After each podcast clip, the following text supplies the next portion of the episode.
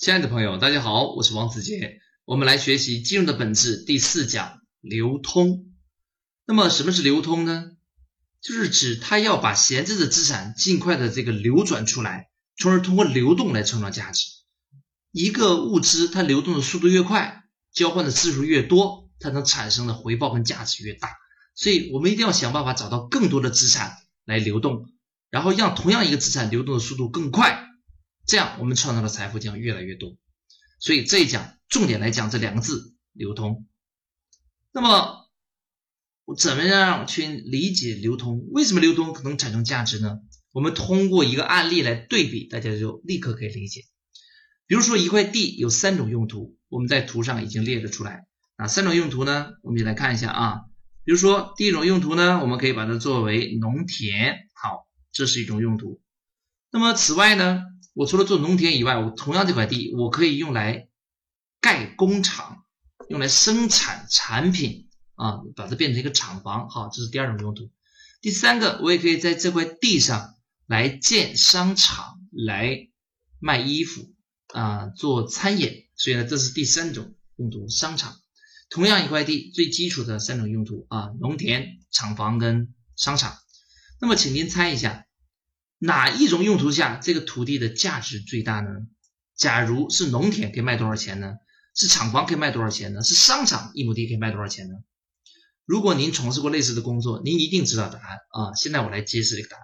就假如这亩地啊，一亩地是做农田的话，那么在一些啊一线城市的一个郊区，一块农田呢，我们可以把它这个价值啊评估到一百万每亩啊每亩地。那么，假如是做厂房的话，那么它可以每亩评估到一千万左右。那么，假如同样是这亩地，我们用来做商业开发的话，那么它至少可以评估到一个亿。同样是这一亩地，为什么在农田的价值最低，而在商场的价值最高呢？这里边最大的一个差异性啊，这两点差异性在什么地方呢？我跟你讲，就在流动性。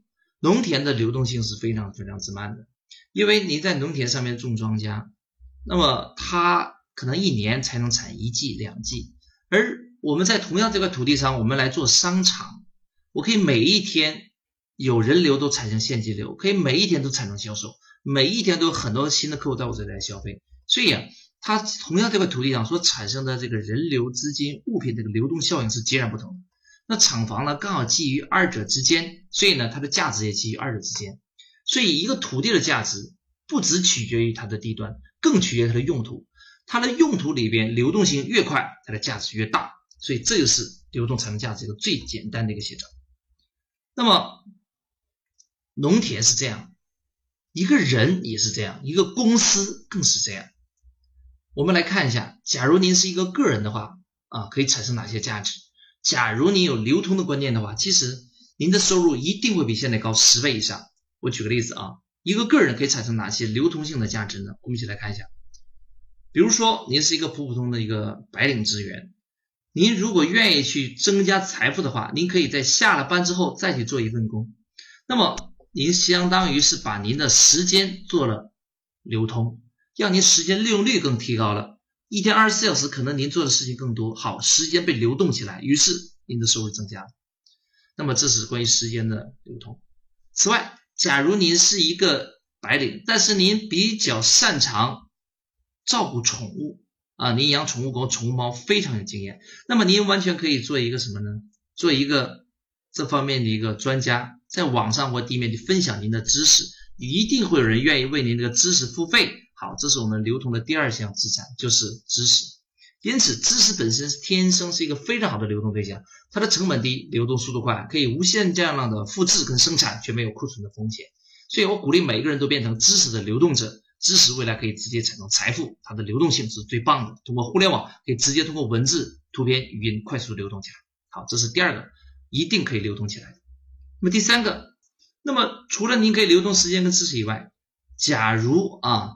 您个人的信用非常的好，那么您完全可以把它放到银行里边去办变成信用卡，所以这本身也是一个可以流通起来的一个资产啊。比如说您的流水，您的这个呃一些不动产，或者是您的一些汽车啊、黄木的收藏啊，都可以作为信用在银行里边得到授信啊，然后从而做资金变现出来，这也是一种流通。那么此外呢，您可能呢有很多的好朋友、资源和关系，我告诉您，这也是一种非常非常大的可以流通的价值。比如说，你认识两个人啊，其中一个人呢是想买一个玉，另一个人是卖玉的，您完全可以为双方牵线搭桥，通过人脉跟产品的结合创造出价值，这本身就是一种人脉的流通。很多商人他为什么做不好生意？往往是他的人脉不够，所以经常交朋友的人，他做生意就很通畅。本身就是因为他的人脉流动起来了。如果您只是一个人跟一两个人沟通，这个是沟通不起来的。这个人脉是很难做长线的一个流通价值。您必须让圈子的人互相来沟通，这样能产生价值远远超过您个人跟其他人沟通。所以人脉必须要加强互动，彼此沟通。人脉是一个超级巨大的价值。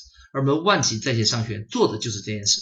除了在线可以帮助大家提供学习资讯以外，我们还在地面帮大家来组织各种各样的圈子聚会。分享的机会，帮助大家把人脉流动起来。所以啊，即使是您一个普通的个人，如果您具备了流通的意识，其实您身边有大量的资产可以直接变现，变成财富，变成资本。好，这是个人。那么对一家企业，可以哪些流通的价值呢？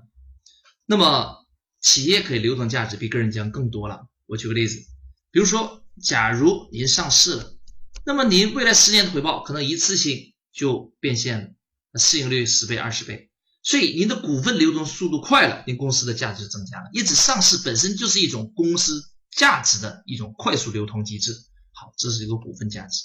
那么，此外，您公司的员工人非常非常多，能力很强大，那么可以直接把您的员工的智慧借鉴出去，让他们来帮助其他企业来成功。您做智力投资，好，这也是一种流通机制，流通的是员工的知识跟经验。那么，此外呢，假如您公司非常有知名度，您还可以。